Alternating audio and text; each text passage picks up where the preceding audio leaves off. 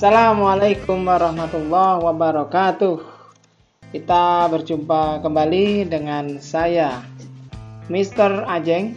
Nah, kali ini podcast saya uh, bertemakan masih tentang literasi karena memang uh, konsep saya untuk saat ini adalah bagaimana menggiatkan kembali uh, literasi di lingkungan keluarga-keluarga kita. Uh, kali ini saya mengajak seorang pengawas madrasah yang cukup aktif sekali uh, menggiatkan gerakan literasi di lingkungan para guru-guru di madrasah Kabupaten Bondowoso. Beliau ini juga telah menerbitkan sebuah buku bukunya tentang puisi. Nah, nanti kita tanyakan aja bukunya judulnya apa dan siapa tahu buku tersebut cocok dengan Anda sehingga Anda bisa memesan langsung buku itu kepada beliau. Uh, baik, beliau adalah seorang wanita yang cukup energik. Beberapa kali saya sering ketemu dalam setiap kegiatan literasi. Nah, kalau lama-lama dah ya, nanti terlalu lama jadi basa-basi ndak ada gunanya nanti uh, saya hubungi beliau via telepon saja karena masih masa pandemi. Kita masih physical distancing masih menjaga jarak. Jadi saya lebih baik dan menghubunginya dan buat podcast ini dengan via telepon. Oke kita langsung aja ya.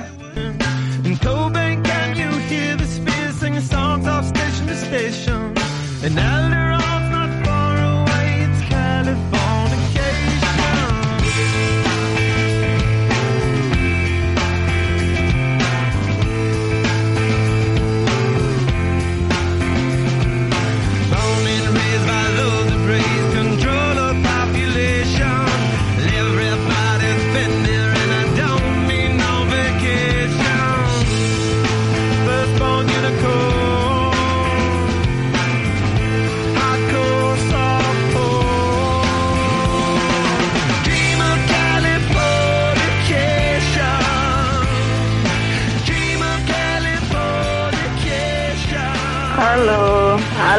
Assalamualaikum. Waalaikumsalam. Gimana kabarnya Bunda? Alhamdulillah. Sehat-sehat aja. Hari ini apa agendanya? Ya ini nemani anak yang lagi PTS. Wah, anu dikerjakan dari rumah. Iya. Ini karena dampak pandemi ya. Iya benar. Ah. Lucu tapi anak itu ngerjakan itu. Iya gimana bunda? Eh? Gimana ngerjakan? Nah, bukannya pakai laptop. Androidnya dipakai jagongan sama teman itu khas anak sekarang tanpa pengawasan. lah, bilangnya gini, Allah mama mama, oh cuma anu, bosen kalau cuma ngitung-ngitung terus. Nah, ini sebagai seorang pengawas, saya kira problem-problem seperti ini uh, Bunda temui di kegiatan sehari-hari para orang tua. Kira-kira bagaimana menurut Bunda dengan adanya pandemi ini? Ya, yang jelas kalau dampak kepada orang tua itu bikin orang tua itu mumet ya. Mumetnya kenapa? Satu sisi orang tua kan kadang-kadang dengan materi yang dihadapi anak tuh kan kadang-kadang nggak bisa mau membimbing gimana gitu loh. Hmm, gitu ya. Jadi Bunda merasakan ya selain, iya. selain sebagai pengawas madrasah juga sebagai orang tua pun merasakan problem-problem itu ya. Hmm, ribet, ruwet. Nah, kira-kira uh, menurut Bunda selama Bunda mengawasi kinerja lembaga-lembaga di masa pandemi apa saja yang Bunda temukan? Oh, banyak faktor ya. Ter pertama kalau dilihat dari sarpras ya. Iya. Rata-rata sarana prasarana itu dari pihak orang tua karena kalau kalau kalau pakai daring itu kan harus tersedia Android. Yeah. Terus ada paket data, yeah. juga sinyal. Hmm. Itu mereka kalau dari pedesaan itu kendalanya di situ. Hmm. Terus misalkan dalam satu keluarga juga ada tiga anak HP-nya baru ada satu. Nah ini juga merupakan keruwetan tersendiri bagi mereka gitu loh. Hmm. Kalau umpama pemerintah memberikan bantuan yang kita sekarang lagi pendataan tuh Hmm. pemberian kuota gratis untuk Hmm. mengakses internet itu apakah juga sangat membantu mereka untuk kegiatan belajar mengajar ini? Yang jelas kalau mereka sudah punya Android, punya fasilitasnya, itu sangat membantu. Sangat membantu saya rasa. Cuma kan permasalahannya tidak hanya sebatas kuota dan paket data kan, banyak hal. Hmm, gitu. Terutama eh, eh, orang tua, terutama untuk kelas-kelas tinggi ya, kelas-kelas tinggi kadang-kadang SDM orang tua kan juga. Oh, gitu ya. Saya, eh, eh, saya sendiri sebagai pengawas kadang-kadang kalau sudah matematika nggak bisa. Oh iya betul betul. Matematika, IPA itu. Kalau masih bahasa Indonesia ya masih bisa. Oh iya iya betul ya. Saya juga merasakan itu bunda. Hmm. Iya iya. Ternyata banyak problem ya, bukan hanya masalah akses data juga ya, tapi juga Hmm. eh, media alatnya juga perlu eh, perlu diperhatikan juga. Jangan-jangan nanti bunda meminta pemerintah memberikan bantuan kawai gratis nih. Kalau di, di di di luar Iya. saya lihat kayak di mana ya apa di India gitu ya. Dulu Iya. kan ada satu satu tablet untuk siswa itu ada di Cina Oh. juga juga seperti itu. Oh gitu ya. Hmm. Mungkin bisa buat benda surat terbuka ini, minta ke presiden supaya membuat memberikan bantuan gratis gawai. Bisa Ah, itu. Iya iya. Dulu dulu rumornya ke Kemendikbud sebelum masih siapa ya kalau tidak keliru itu kan ada satu satu tablet untuk satu siswa tapi itu masih berapa uji cobanya sepuluh ribu kalau tidak keliru. Oh gitu. Iya dalam bentuk anu bunda, dalam bentuk tablet khusus untuk belajar memang. Jadi Hmm. agak itu murah dia harganya, Mas. sekitar di bawah satu juta. Itu saya Hmm. pernah baca itu informasi itu. Oh ya bunda, ini kita juga banyak perlu dibicarakan juga salah satunya terkait dengan gerakan literasi. Bunda ini kan Hmm. termasuk pelopor gerakan literasi di Bondowoso. Nah, bagaimana ini menurut Bunda tentang perkembangan literasi di Kabupaten Bondowoso?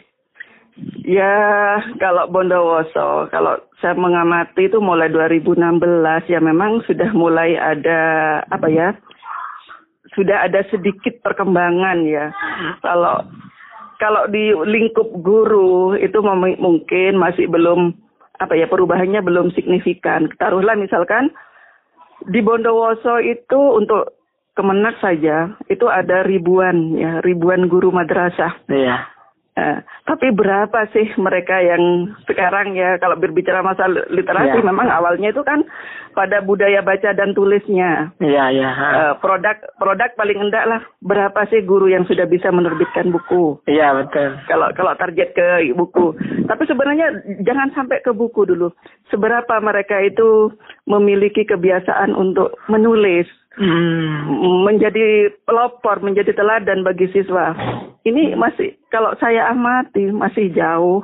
Hmm. Tidak sampai 10 persen aja masih belum sampai. Hmm. Guru kan rata-rata selama ini itu kan bisanya cuma nyuruh pada muridnya. betul, betul, betul. Iya. Hmm, Lantas eh, apa kira-kira yang bisa dilakukan oleh para guru tersebut untuk meningkatkan eh, kemampuan literasi mereka, Bunda? Ya guru itu mestinya ya harus ini tergabung dalam komunitas-komunitas yang bisa me, apa membangkitkan minat mereka untuk ini membangun literasi. Hmm, gitu ya. Eh, Terus apa menurut Bunda apakah literasi di Bondowoso itu perlu diukur dengan jumlah banyaknya buku yang guru terbitkan? Salah satunya iya, karena apa? Kalau dilihat dari program Kementerian Agama Iya. dari apa gerakan literasi madrasah, di situ sebenarnya ada target-target yang harus dicapai. Kalau Mhm. kemarin itu gerakan itu kan kalau tidak salah 2019 ya. Iya. peluncuran gerakan itu. Itu sudah ada target-target misalkan tahun 2020 harus ada sekian judul dari buku dari karya guru, misalkan dalam berbentuk PTK. Ada sekian judul buku dari pengawas sekolah, dari dari kepala sekolah itu ada target-target seperti itu. Terus hmm. juga ada gerakan-gerakan misalkan bagaimana membangun sekolah yang literasi, yang literat. Hmm. Kayak bagaimana sih budaya apa siswanya? Hmm. Apakah sudah mengarah kepada apa siswa yang memiliki kecenderungan untuk baca dan tulis.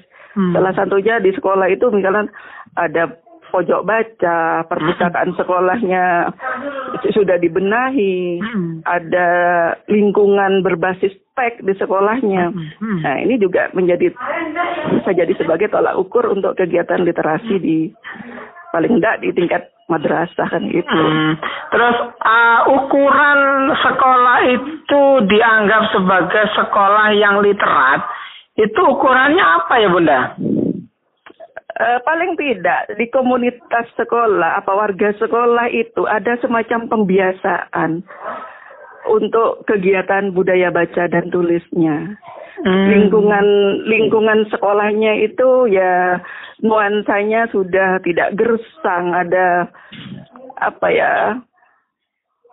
sekolah yang kreatif, sekolah yang asri, hmm. sekolahnya itu apa bisa memberikan kenyamanan. Hmm. Itu sudah merupakan bagian dari literasi. Karena apa? Literasi itu kan tidak sebatas hanya baca tulis. Iya, iya. Bagaimana mereka membaca lingkungan, bagaimana dia bisa membaca dunia, kan bisa iya. di apa istilahnya itu?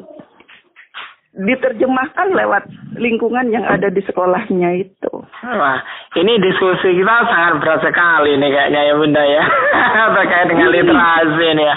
Uh, kira-kira uh, kalau menurut Bunda untuk para guru yang memang uh, kemampuan literasinya kita nilai uh, begitu rendah karena dari sekian banyak yang mengikuti kegiatan Bimtek menulis beberapa waktu yang lalu itu kita lihat ternyata yang aktif di komunitas juga sangat minim begitu kan.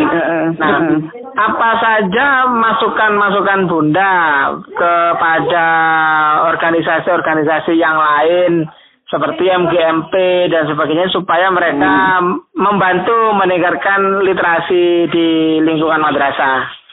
Iya, pertama guru itu harus apa ditumbuhkan kesadarannya mm-hmm. bahwa guru itu kan menjadi sumber keteladanan. Betul betul betul ya. Ya.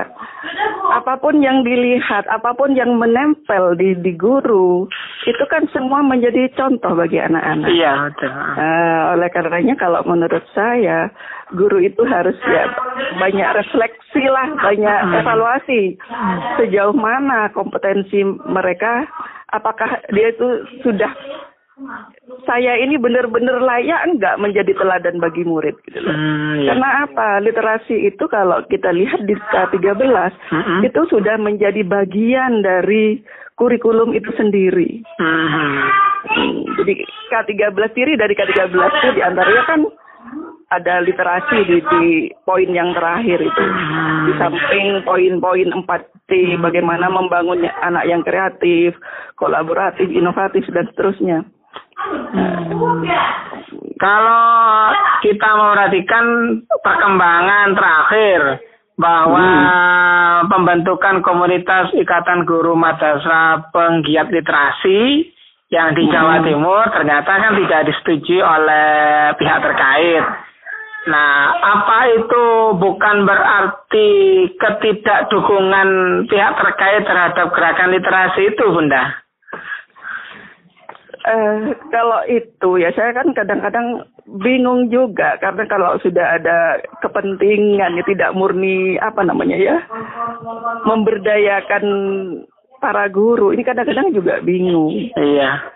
Saya juga kurang memahami apa sih yang menjadi latar belakang kenapa kok sampai ini tidak mendapatkan apa restu gitu loh. Iya. Saya juga kurang paham. Ini jawabannya Bunda ini kayak jawaban seorang politisi ini.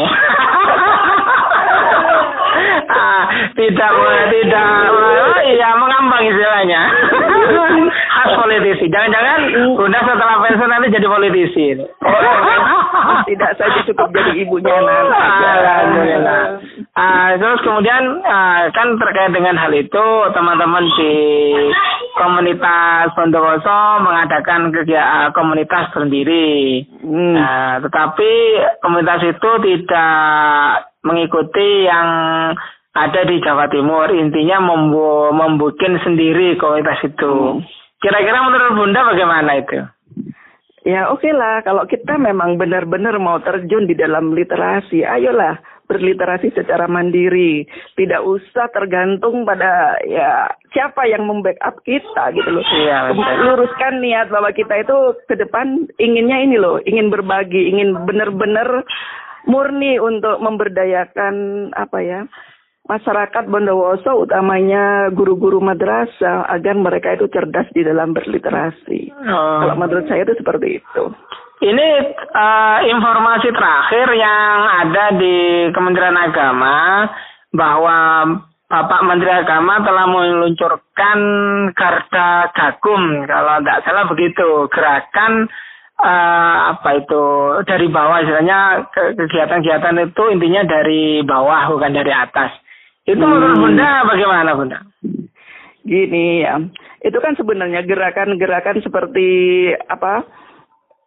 Kan ada di istilahnya itu NGMP, KKG, yeah. terus apalagi satunya KKM.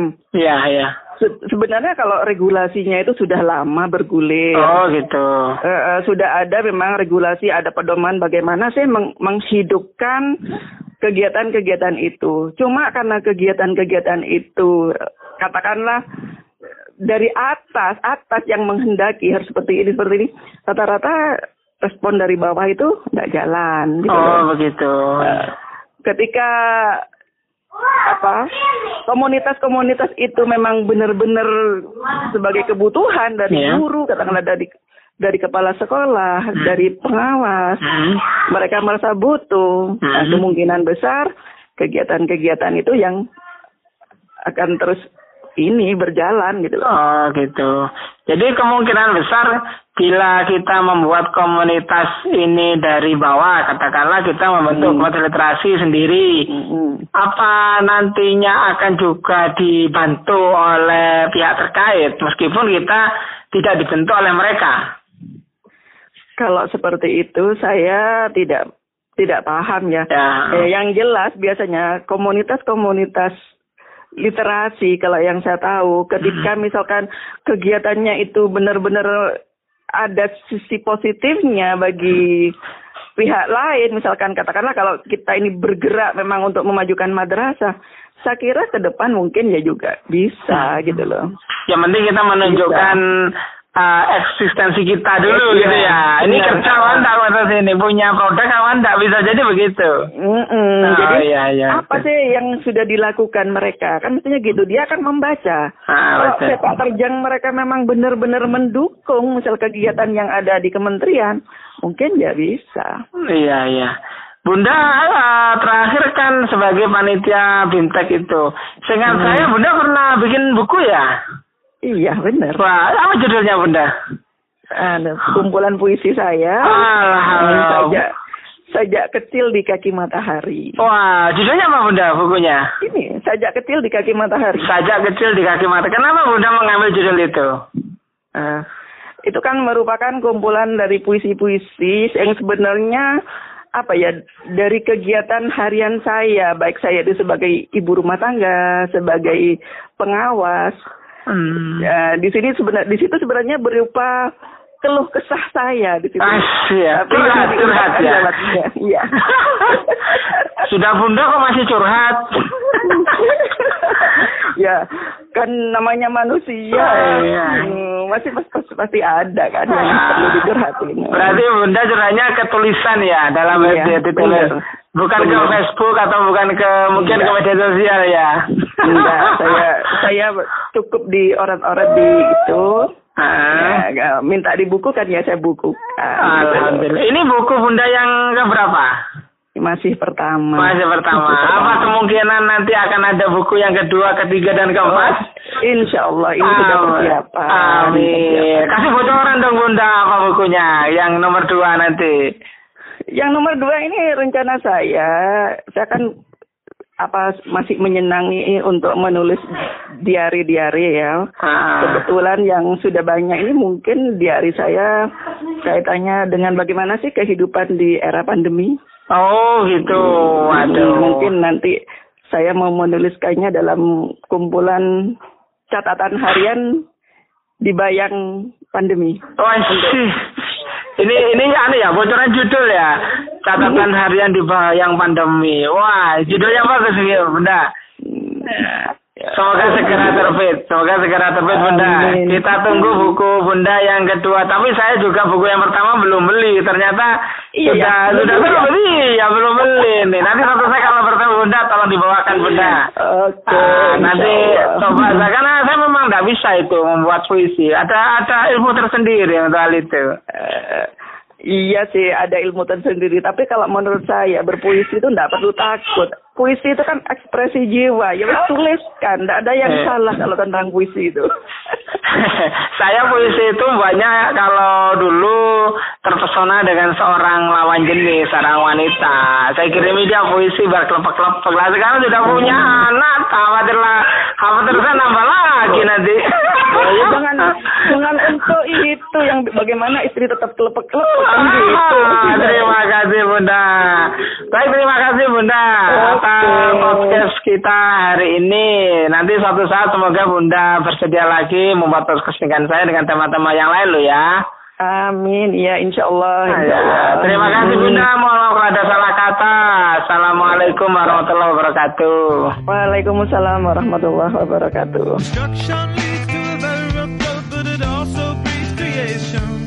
An earthquake